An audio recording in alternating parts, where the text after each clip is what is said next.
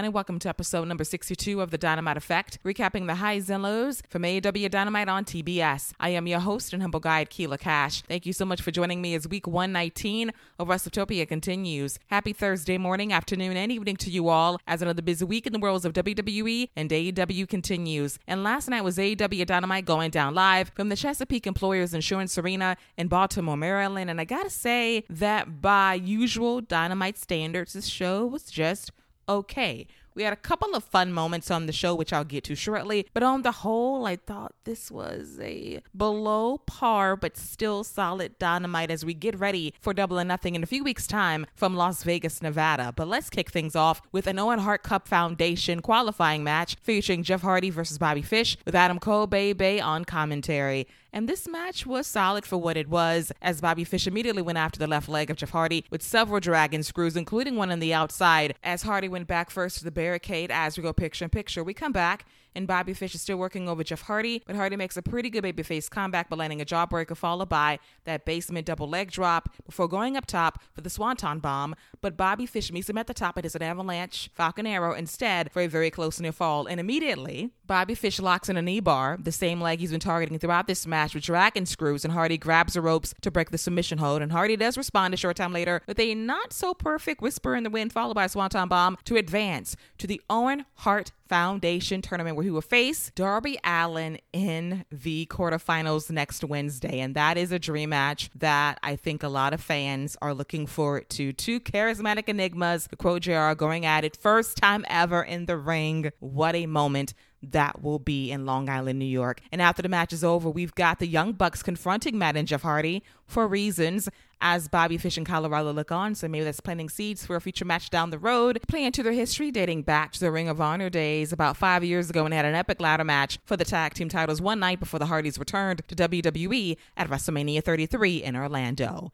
Next up is the Blackpool Combat Club's Bryan Danielson, Wheeler Yuta, and John Moxley versus the Andrade Family Office, featuring the team of Angelico, The Blade, and The Butcher. And I thought this was a lovely showcase match once again for the Blackpool Combat Club. Now, granted, the heels tried to get the jump on the crew early on, but it was to no avail as Danielson whooped up on Angelico with strikes and chops in the corner and eventually makes a high tag to Wheeler Yuta, takes care of business with a drop kick to Angelico, but he was unable to drop kick the Butcher because the Butcher is a goddamn wall that you cannot knock down. He was dominated heading into the picture picture commercial break. We come back and Wheeler Yuta lands a beautiful German suplex on the Butcher, makes a high tag to Moxley. The Blade is also legal man, and John Moxley beats the Blaze ass from pillar to post, throws him against the barricade over the timekeeper's area, just whoops it ass accordingly. Then he sends him straight into the steel steps knee first, and he proceeds to hit a cutter out of nowhere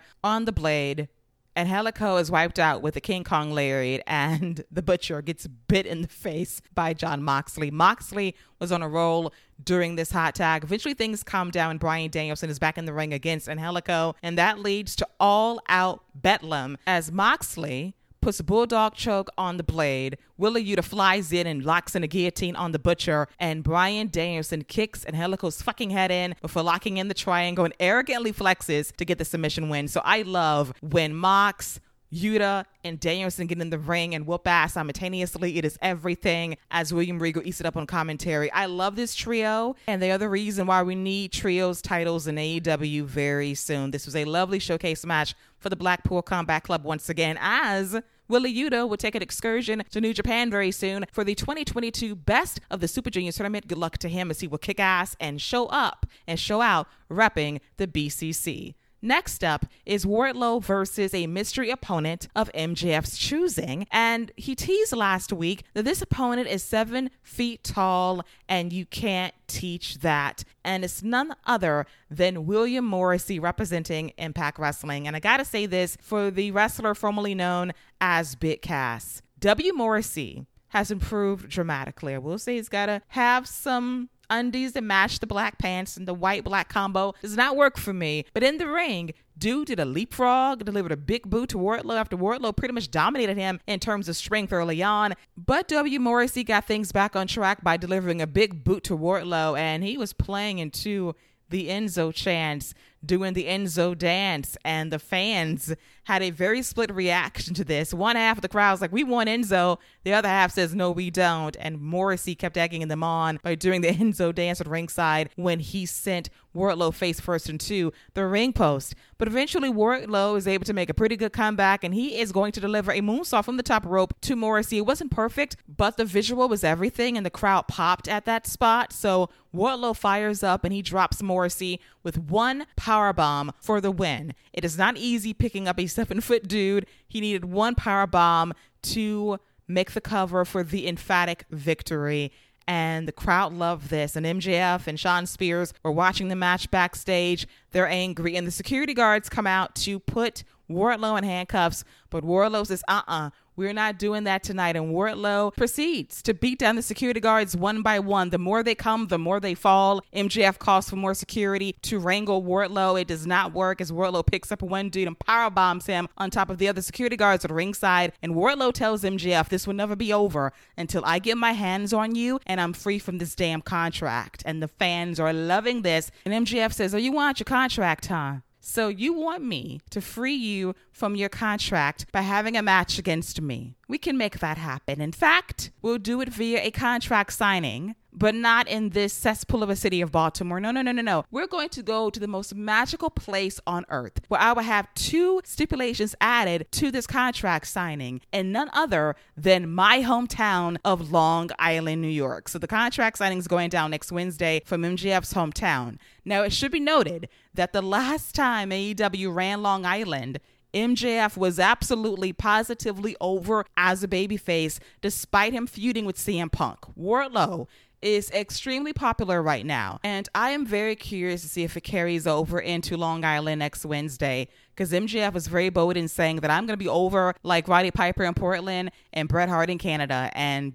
sure enough, he was over as hell in his hometown last December. It's been a few months. Will it translate the second time around? Can MJF get nuclear heat from his hometown crowd? Will he be viewed as a god or the devil? Will Wardlow win over this crowd from the jump, or will he have to work for those cheers by basically putting in the promo performance of his life? We shall find out next Wednesday on Dynamite. Next up is AEW World Champion Hangman Page being interviewed by Tony Schiavone about the AEW World Championship match featuring Page versus CM Punk at Double or Nothing later this month. And Hangman Page notes that it would be easy for him to say how much he loves and respects CM Punk. He could say it's an honor for them to compete against each other for the richest prize in this business at Double or Nothing. It would be an honor to shake his hand when it's all said and done, one way or the other. But he's not going to do any of those things because I don't really care for CM Punk. There will be no handshake. There will be no great admiration or respect. This will not be a masturbatory Bret Hart tribute match. This will be a fight. This will be a battle, and I will win. And to the fan that's wearing the CM Punk t shirt, if he loses, I hope you got a receipt before you burn the damn thing first. And Page was in a zone. He's basically turned heel for this feud and we'll see how it carries over in other cities heading into the pay per view in a few weeks. An interesting call, probably the right call, knowing how the fans are going to go one way or the other in this situation. But let it be known that Hangman Adam Page has delivered as AEW World Champion in the ring. From Bryan Danielson to Lance Archer to Adam Cole, two times over. This guy has delivered big in every big match situation. I expect no different at Double or Nothing. The only issue is the fact that as champion, he is not the centerpiece or star of this show most weeks, and that must change. Point blank, period. CM Punk is in a zone right now, having the best run of his career in terms of pure wrestling matches that run the gamut. And I expect him to respond accordingly next Wednesday on Dynamite as he faces off against John Silver in singles action. And that is Dark Order adjacent, considering Hangman Page's history with the crew, and that could lead to a pretty spicy promo exchange before the night is said and done. But for this main event to really pop at Double or Nothing, Page and Punk must be center stage on Dynamite. They must be driving the story and the main event. They should be treated as headliners from start to finish. The Owen Hart tournament drives television, but your main event should be the core reason why fans are buying this pay per view. Every pay per view from AEW year to year has exceeded the last. And Punk and Hangman Page need to be at the forefront of this in terms of promos and key segments that is going to build excitement for this match.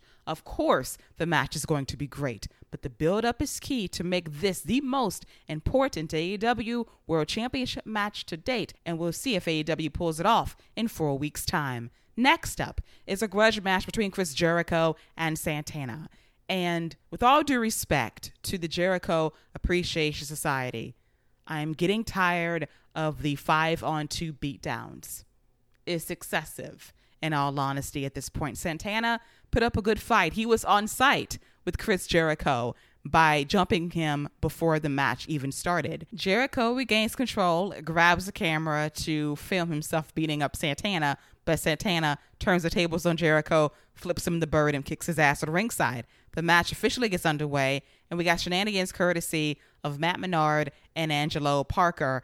And they move the steel steps in a way that allows Jericho to miss a drop kick Santana onto the steps as we go picture in picture. We come back and Jericho is still working over Santana, but Santana makes a pretty good comeback with the three amigos followed by a frog splash with a very close near fall. Jericho regains control by reversing a fireman's carry into the walls of Jericho. Santana reaches for the ropes to break the hold, and both men trade some gnarly chops back and forth in the ring before Santana hits a reverse cutter on Jericho for a very close near fall. And Santana's trying everything cannonball in the corner, a lariat, but every time he tries to get the pinfall, we get distractions courtesy of Jake Hager, Angelo Parker, Matt Menard, and Daniel Garcia and Ortiz takes Floyd the baseball bat away from Parker. He tries to fight off everybody, but he's overwhelmed. And eventually, Jericho is going to deliver a low blow to Santana thanks to that distraction from Jake Hager. And he hits Santana with the Judas effect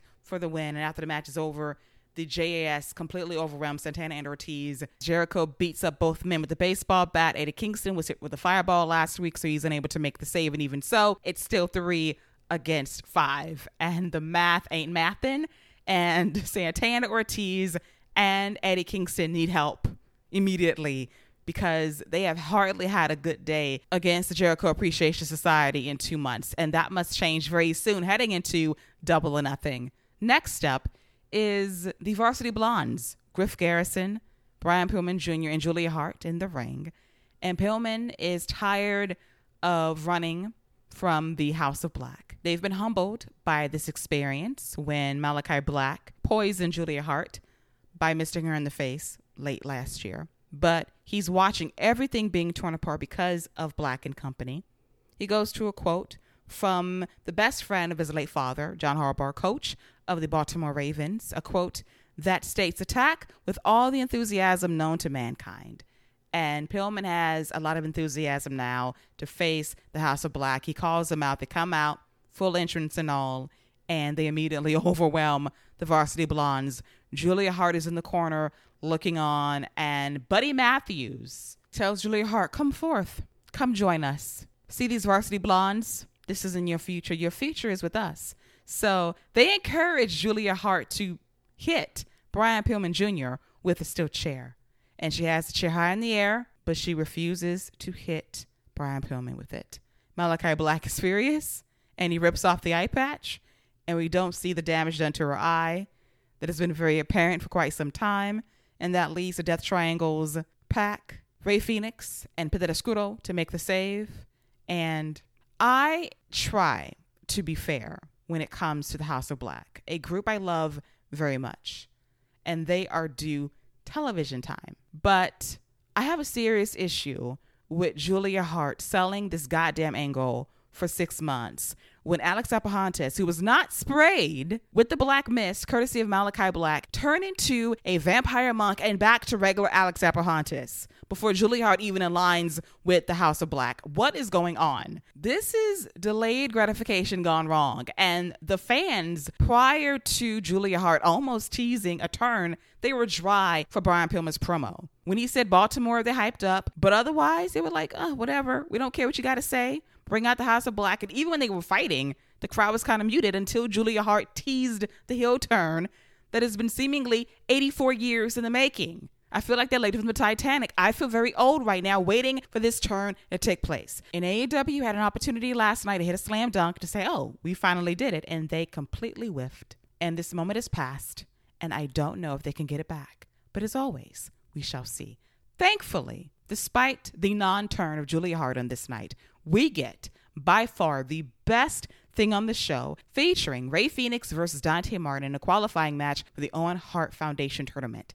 This match was great. Rey Fenix takes flight with a dive on the outside of Dante Martin as we go picture in picture. We come back and Dante responds with a tope suicida to Rey Fenix on the outside as well. And Rey responds with a springboard Spanish fly that pops the crowd. And Dante responds with strikes and kicks and a beautiful crossbody for two. But Rey responds with a pop up hurricanrana for a two count. And from there, this match becomes absolutely mesmerizing to watch. And at one point, Rey is going for a Canadian destroyer and he's using the ropes as leverage for a springboard. But Dante keeps fighting out of it until Rey is a pop up cutter out of nowhere for a very close near fall. So Dante counters a driver into a cradle before landing a thrust kick. He climbs the ropes but was stopped by Fenix, who went again for the inverted Spanish fly. But both men flipped over and stood on their goddamn feet in the ring, and these fans went crazy. They gave both men a standing ovation and they popped for that. And Dante and Rey looked at each other. They said, Oh, respect. they kept going as Dante delivers a poison rana to Rey Fenix. He goes for the double jump moonsault for the finish, but Rey is able to avoid it and he hits Dante with an inverted fire thunder driver for the win. And I thought this was a fantastic match.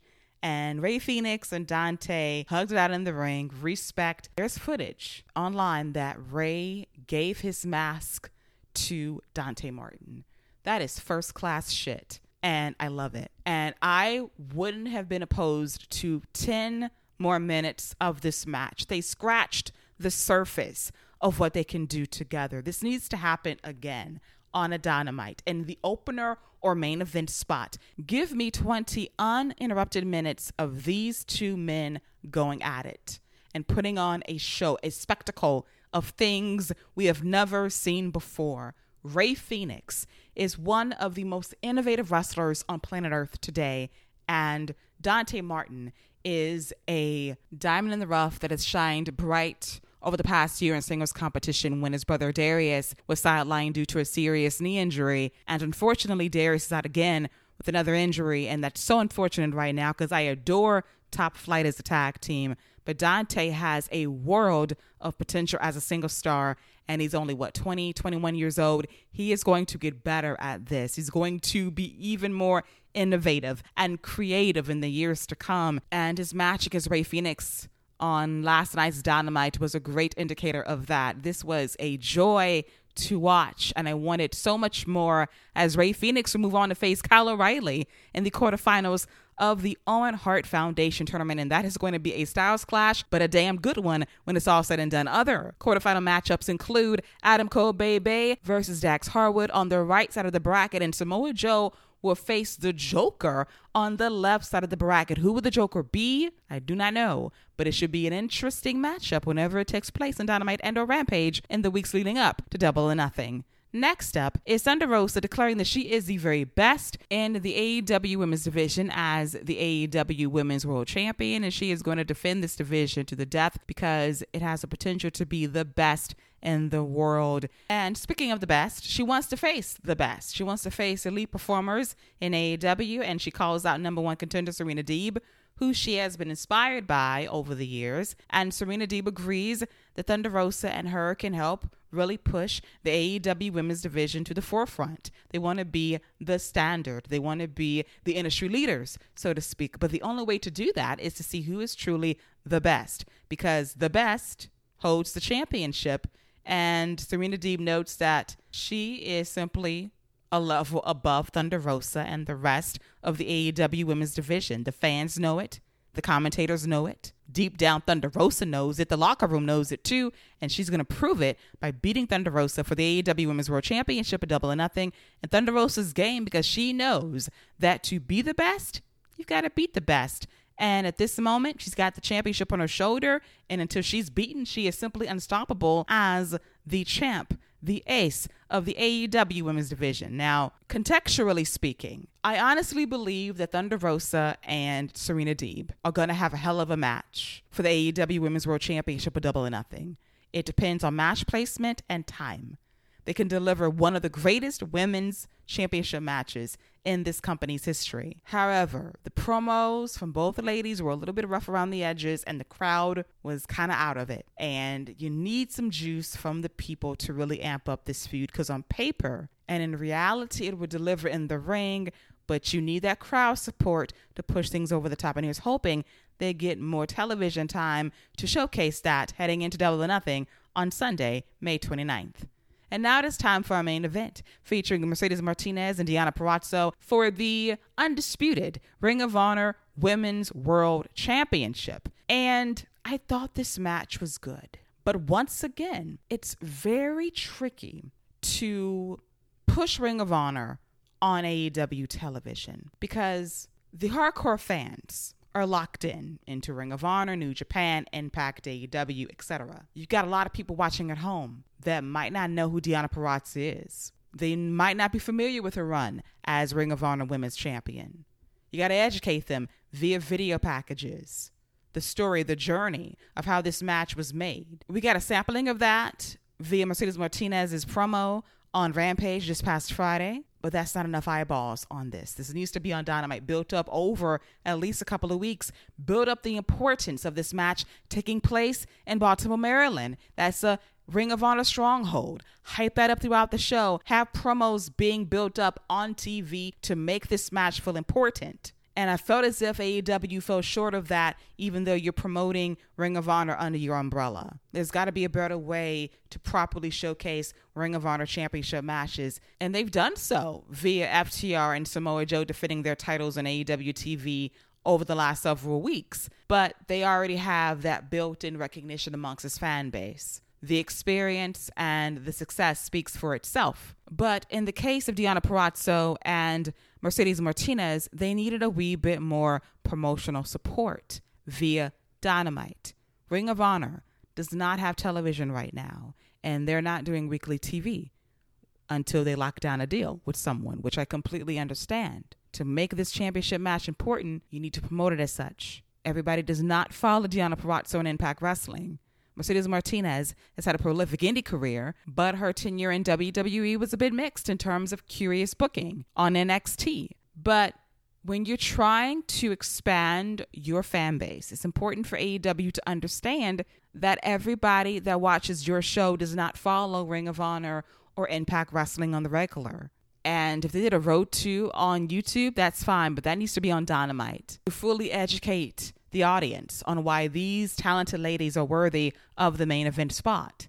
And the body of the match was good, but the heat was lacking. Deonna and Mercedes grappled in the beginning of this match. The crowd somewhat popped for the power spots at the commercial break when Mercedes dropped Purrazzo with the spear on the apron. They traded forearms for a bit in the center of the ring until Martinez hit a clothesline, a back suplex, and a corner boot for a two count. Purrazzo came back with a moonsault press for two. Mercedes avoids a power driver attempt and she hits a running knee followed by a fisherman's buster for a near fall. Purrazzo responds to an exploder suplex for another close near fall. And from there, they trade cradles back and forth until both ladies lay each other out with dual clotheslines.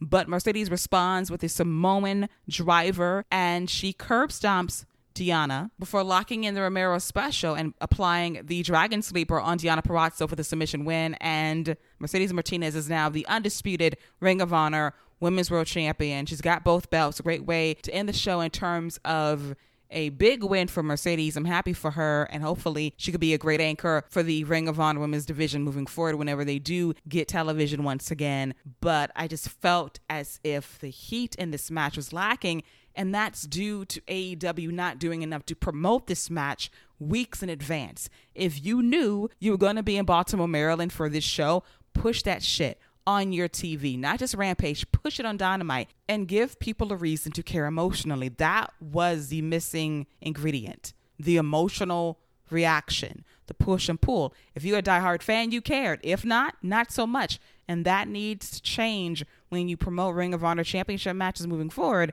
on Dynamite and or Rampage, or better yet, pay per view moving forward.